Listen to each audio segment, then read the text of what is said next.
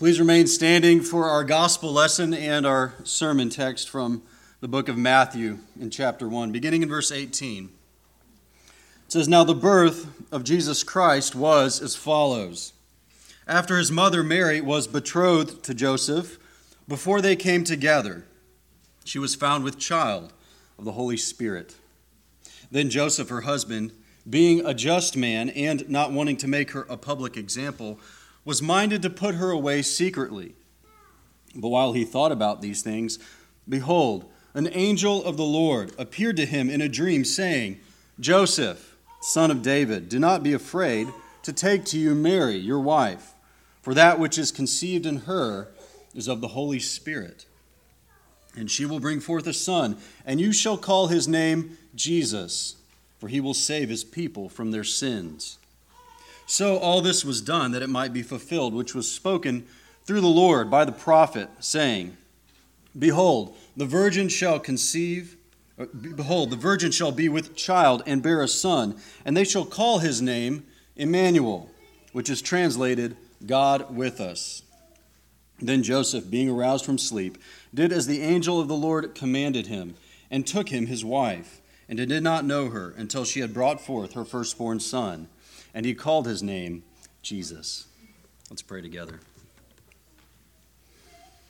Father, we thank you that you sent your only begotten Son into the world to be one of us, to take on human flesh. And we thank you also for your word, which reveals him to us. And we pray that as we consider your word today, that our hearts and minds might be impressed with the gospel and that we might be conformed greater into his image. In Jesus' name we pray. Amen. Amen. Please be seated.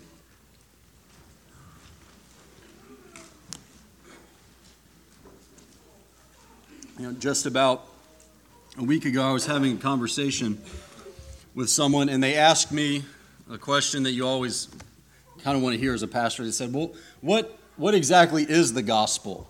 Can you explain that to me? What does that, what does that mean, the gospel? I said to them, essentially, the gospel is the person and work of Jesus Christ. Essentially, the gospel is who Jesus is and what he came to do. And that really, that's the message, in fact, of the uh, lesson that we just read here from Matthew's Gospel, from the reading today. It's Matthew's version of the Christmas story, the message of Christ's birth, that he is God with us, God in our flesh, come into our humanity, into our vulnerability, into history in order to save us. It's who Jesus is and what he came to do. It's the essential message of Christianity. It's a message that can change our hearts and our minds and our lives dramatically. But the passage that we read is also a story about God, how in his gracious plan and his saving purposes, used that gospel message to bring one man, to bring Joseph, to the greatest crisis in his life. And the gospel always re- represents a crisis, a decision point for each of us, whether we are just now considering Christ and his claims, or whether we've been walking with Jesus for decades. The gospel always comes to us and forces us to make a decision. And as we walk through the passage today, we're going to see how Joseph wrestled with the angel's message and how it is the same with us, that the gospel always comes to us like it did to him, first as shocking information. How then, in God's grace, it can move to an illuminating revelation that finally issues forth in living transformation. So those of you with outlines, you've got a longer one to write today. It's shocking information, illuminating revelation, and finally a living transformation. It's how the gospel comes to all of us. First, the shocking information. This, of course, comes to Joseph in verse eighteen, where it says, after his mother Mary was betrothed to Joseph before they came together, she was found with child of the Holy Spirit. Now it says that Joseph and Mary were betrothed. And in that time, most marriages were arranged marriages, you know, between families. And at, once everything was agreed upon, the couple was already legally married. And you see in verse nineteen how Joseph is called Mary's husband already. But before uh, the day of the wedding and before living together, they were betrothed, usually for about a year. And this separation, this time of separation, allowed for uh, financial preparations to be made, uh, living arrangements, and for the wedding to be planned. The time frame also uh, legitimized any children that were to be born and uh, proved, as it were, the purity of the couple.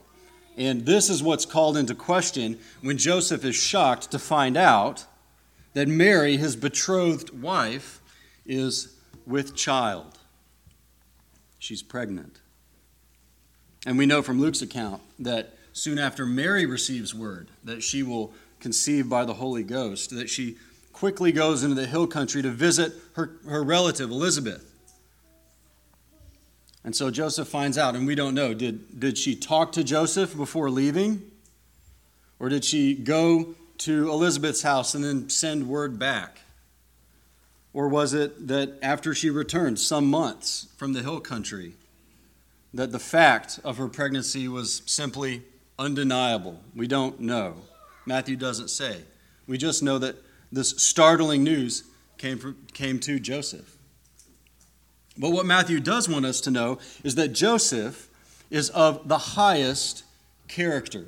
He says in verse nineteen that Joseph was a just man. A good man. He loved God. He obeyed God's laws as far as he was able to. And as a just man, as a righteous person trying to do what God wanted to, he had every right to cancel the marriage. Perhaps he even felt like he had an obligation to do so to some extent. Joseph is righteous. But we also know that Joseph is merciful. We must assume that at the very least he's quite confused and perplexed about what's happening in his life with his betrothed wife.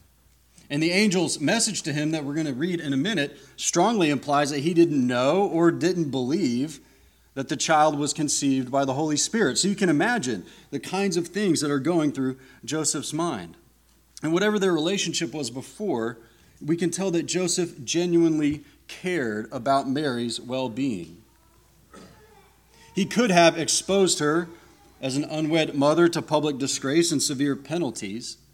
In fact, in Deuteronomy twenty-two, in some instances, uh, even the death penalty was allowed for infidelity during the betrothal period. But that's not what Joseph wanted to do. Joseph was not a man who was concerned about himself. He's merciful. He's kind. He's godly. He's pious. He's a man with faith in God, and yet, and yet, this announcement that Mary is pregnant by the Holy Spirit creates a crisis in his life. Why? Because the announcement that the Messiah has come as a kind is it's not an abstract truth. It's not that the Messiah is coming into the world in a generalized sort of way. But the message that comes to Joseph is that the Christ has come into your life in particular. He's involved. He's implicated. He can't be detached. His life is going to change one way or another forever after this event. And friends, it is the same for every single one of us. Immanuel, God with us, is more than a title. It's a declaration that God has entered our realm and we must reckon with him. God has entered human history, declaring that he is the God with whom we have to do. No wonder it's, it says that Joseph thought about these things. He pondered them and turned them over in his mind. Because Joseph shows us that if Christ comes into your life, or if Christ comes into your life in a newer or a deeper way, it's going to mean letting go of three things. Just like Joseph, if Christ comes into your life, or he comes into your life in a newer or deeper way, you're going to have to let go of the same three things that Joseph did. And one of those things is control. Just look at Joseph's life. He lived in an unknown in an exceedingly small village, right? And as far as we can tell, he planned on living a simple life in that village, getting married, having some kids, working his trade, living an obscure life, and dying an obscure death. He did not plan on his betrothed wife becoming pregnant. He did not plan on adopting a child. And when he made a plan in order to deal with those realities, God sent an angel and overrode his plan. Joseph doesn't even get to name the child, right? The angel tells him this is what the child's name will be.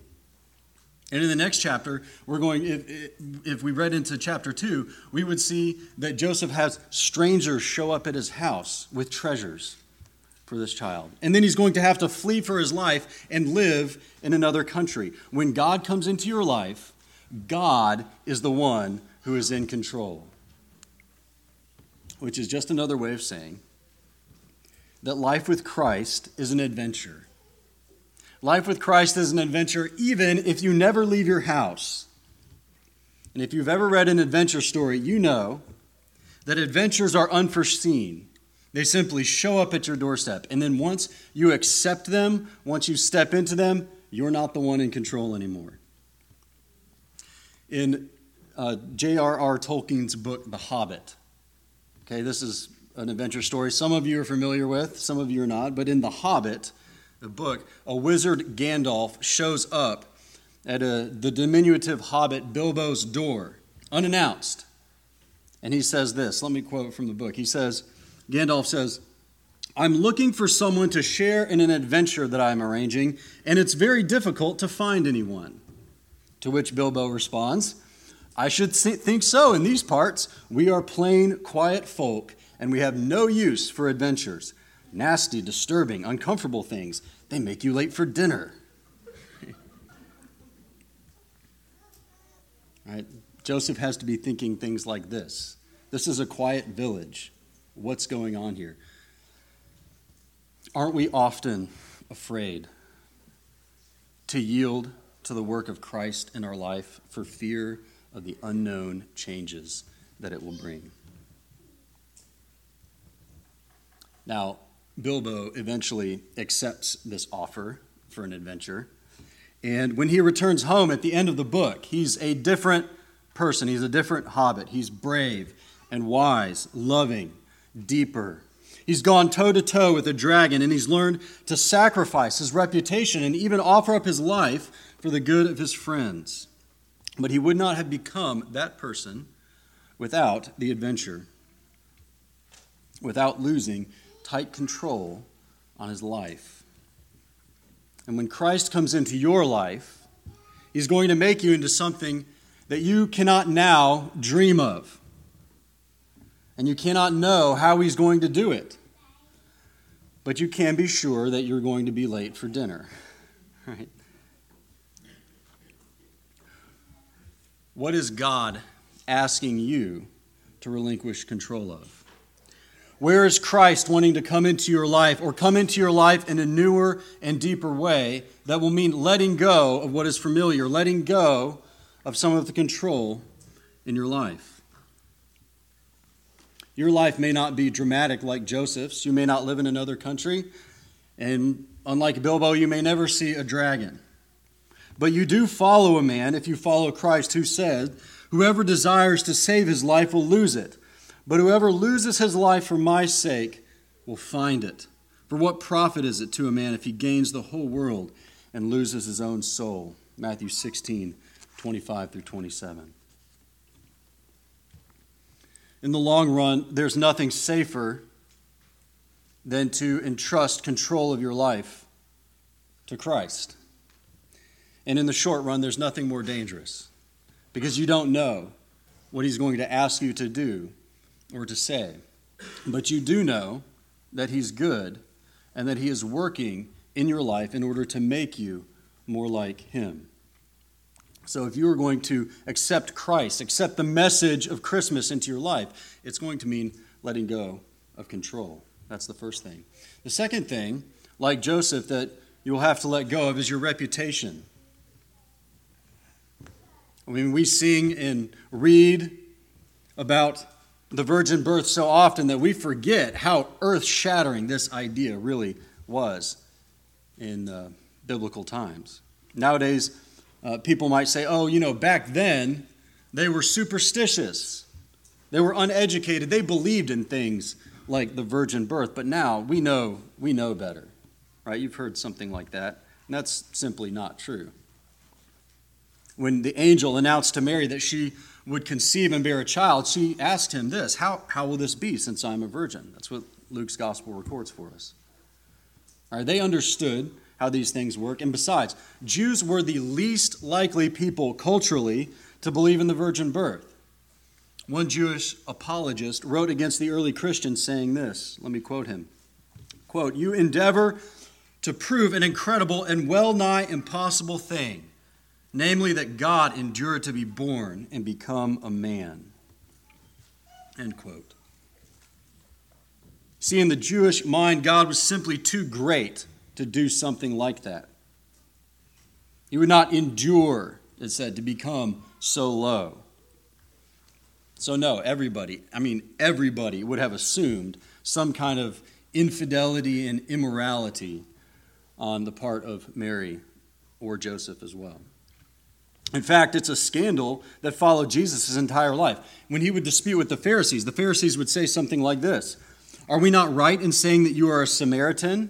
In other words, that you are that you are half-bred, that your your mother went into a foreign country and that's where she got pregnant. That's John eight forty-eight.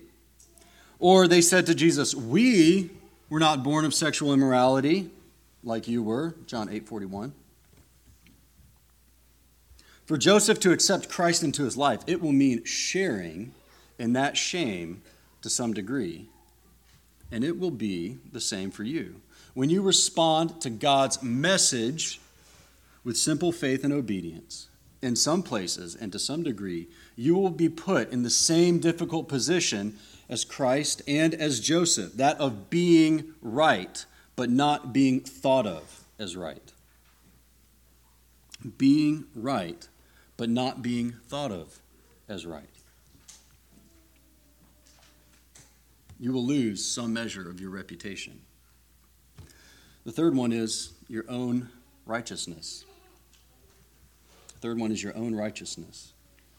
When I talk to people around Springfield who are considering Christ, or they're considering coming back to church, they often tell me uh, that they're getting back into religion. Or th- say things like, I need to get my life back together, or start living like I know that I should, like I was taught when I was younger. Now, in, in other words, all of these people are working on some form of self-improvement project, and they think that Jesus or the church or getting around the right people will help them in that project. And there's nothing wrong with getting better in life at various things. And if, but if that's you today, if Jesus for you is part of your help of getting back on your feet or of improving yourself, of making yourself better, you need to know that Jesus will have none of that. He did not come to earth in order to make you better. He came to earth in order to make you new. He's not interested in receiving your righteous deeds at all. He came and was born so that he could give you his righteous status. It's completely backward. Even people like Joseph, who were righteous humanly speaking, even those who are just and merciful and pious, often don't understand God's purposes or the right thing to do. Accepting the Christ child was accepting God's provision for the forgiveness of sin. And there's no growth in the Christian life without coming to a deeper awareness and acknowledgement of your sin. That's part of the means by which we grow. Accepting Christ's righteousness in any area of life means simultaneously repudiating your own. You cannot see the humility of Jesus without simultaneously becoming more aware of your pride. You cannot see the mercy of God without simultaneously becoming more aware of how unmerciful you are. You cannot see the purity of God without simultaneously becoming aware of how impure your own thoughts and desires are.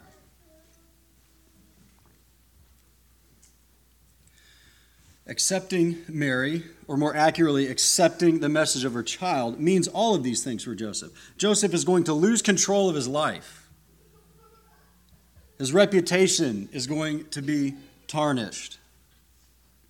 He's going to have to repudiate any sense of self-righteousness before God. It means the same things for all of us. It's no wonder that Joseph instead chooses a quiet divorce. Humanly speaking, this makes the most sense. Okay, this is merciful for Mary, and it lets him keep all of these other things. But that's not ultimately what Joseph does, is it? Why not? Because the announcement of Christ come into the world moved for him from shocking information to an illuminating revelation. And how did that happen? Well, God sends an angel to Joseph, and he reveals two very important things to him about this child. Each one of them is signified by the names that were given. One is that the child's conception is from the Holy Spirit. This is God come in the flesh, as it says in verse twenty. But while Joseph, he, Joseph, thought about these things, behold, an angel of the Lord appeared to him in a dream, saying, Joseph, son of David, do not be afraid to take to you Mary your wife, for that which is conceived of her is of the Holy Spirit. And in verse twenty-three it says, behold, the virgin shall be with child and bear a son, and they shall call his name Immanuel, which means God with us. In one sense, God is always with us. He, we can never flee from his presence. He is in the highest of the heavens. He is in the deepest of the depths on land or at sea. God is omnipresent. But this, Matthew says, is different. This is God with us. This is God as a man, God in human flesh.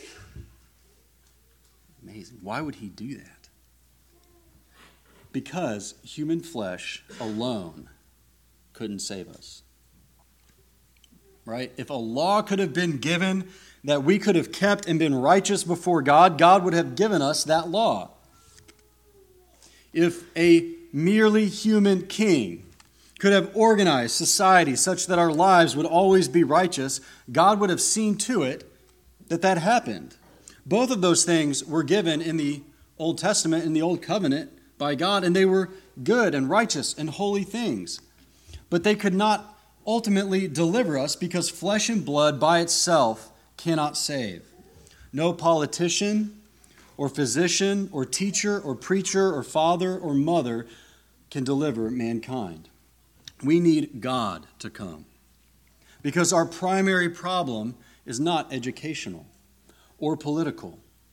It's moral and spiritual. Born to raise the sons of earth, born to give them second birth, the hymn says. You see? That's what we need. That's what we needed. God had to come and be a baby so that he could live life in your place and then offer that life for you. And that's the second revelation, that he has come, Jesus has come to save his people from their sins, as it says in verse twenty-one. And she shall bring forth a son, and you shall call his name Jesus, for he will save his people from their sins. What an amazing passage that is.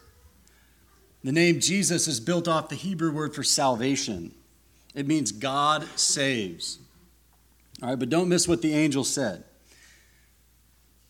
Call his name God saves, for he, that is this baby child, will save his people from their sins. Call him God saves because he will save his people from their sins. This is God come to save you from your sins.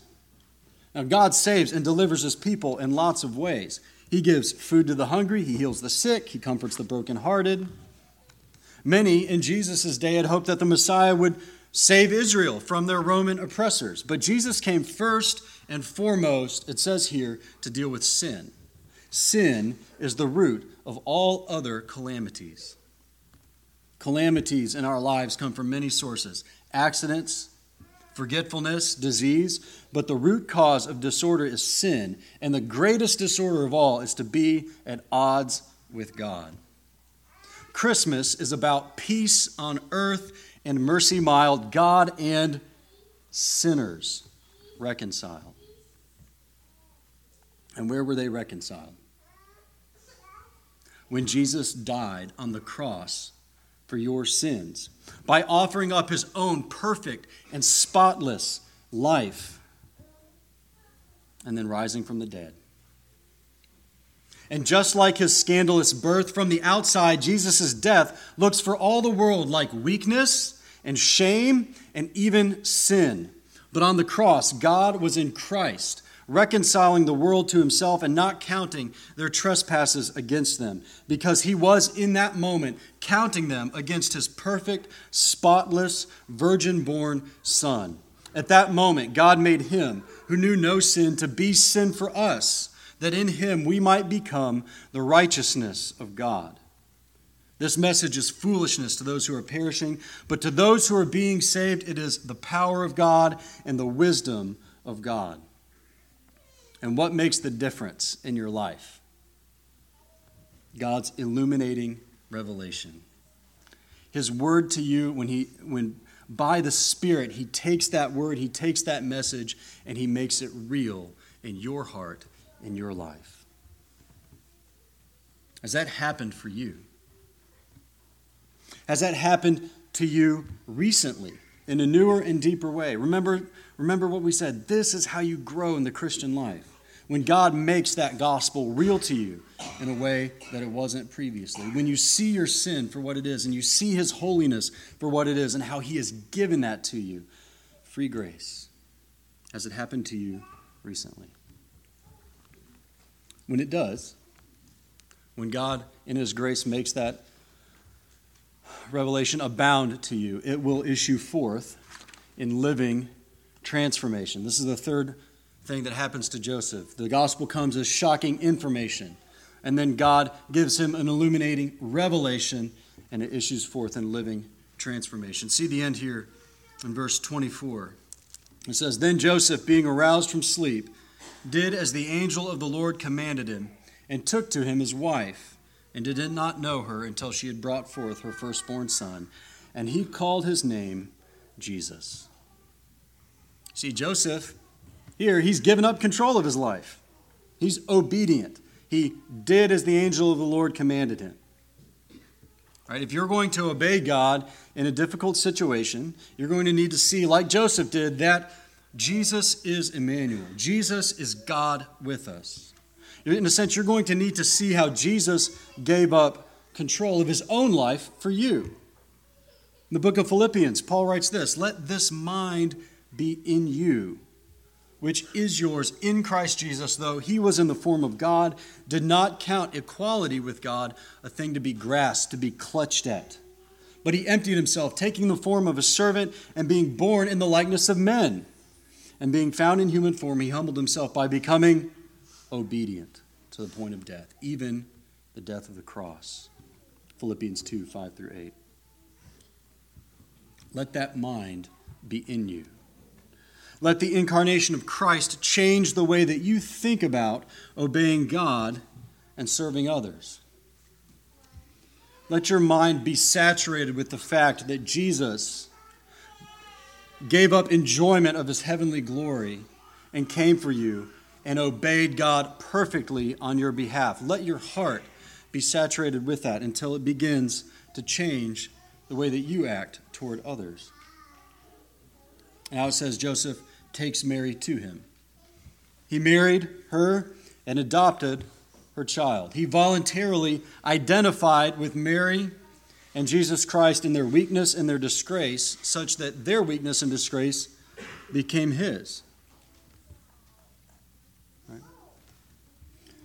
Rachel has been uh, taking a, an online class with some missionaries in Japan, and every couple weeks she gets to talk with missionaries serving in Japan, and recently one of them told her that, that adoption is exceedingly rare in that country.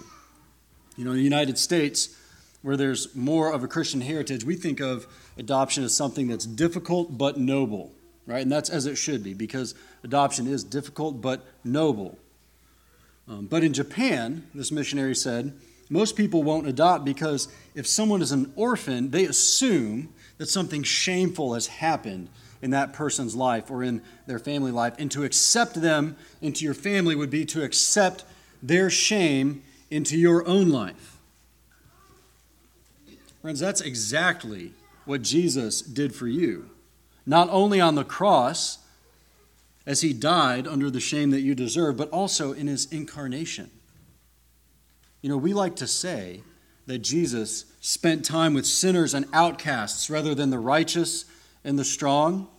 But Jesus was with sinners and outcasts any time when he was with another human being. Ultimately speaking, compared to God, every human being is sinful and every human has been cast out of his presence. Jesus was with sinners and outcasts just by virtue of the incarnation. Anytime he spoke with someone, he spoke with a sinner and an outcast. The people that Jesus actually spent more time with were the humble, with those who recognized their state. That's the basis for Paul's injunction in Romans when he says, "Do not set your mind on high things, but associate with the humble." Romans twelve six. Right, God may or may not call you to do something like adopt, but he is calling you to associate with the humble. So kids, who is in your Sunday school class or in your co-op or in your group of friends that doesn't have many friends? Everyone, who is that person that's difficult to get along with, or strange, or poor? If you can't think of anyone, it might be you. I don't know. It could be me. Right? The incarnation shows us that God and the godly associate with sinners and the lonely, lowly. And the key, of course, to doing this is remembering that you are the sinner and the outcast. You are the humble that Christ came to serve. When you recognize this, you'll recognize that you're not condescending to spend time with anyone else at all. And that same truth won't only humble you, it'll also lift you up. God loves you. God became a human being for you, and he still intercedes and cares for you. The book of Hebrews tells us that we do not have a high priest who cannot sympathize with our weaknesses, but in all points was tempted as we are, yet without sin. Let us therefore come boldly to the throne of grace that we may obtain mercy and find grace to help in time of need. Hebrews four fifteen and sixteen. You see, Jesus knows. Jesus has been there. Jesus has been tired. Jesus has been weak. He's been hungry. He's been an outcast. He's been shamed. He's been tempted. He's suffered. He knows what you're going through. And that truth, the author of Hebrews says, tells us to come boldly to him. He's without sin. But that doesn't mean that he will put you off. That means he will sympathize with you. So come boldly to the throne of grace and find help in time of need. He's also God. He's God with us. So go to him in confession of sin. Go to him in prayer and ask for help. This is the message of Christmas. This is the message of Immanuel, God with us. It's nothing other than the gospel, who Jesus is and what he came to do. So as you ponder this shocking news, may God give you the grace to understand it and the, and the power to live in light of it. Amen. Let's pray together. Father, we thank you that Jesus did come and take on human flesh. Thank you that he knows, that he understands, that he calls us to himself in new and deeper ways. And we pray, Father, that this message of the gospel would be impressed on our hearts and minds, that we might live in light of it, that we might have Christmas joy all of our days. In Jesus' name, amen.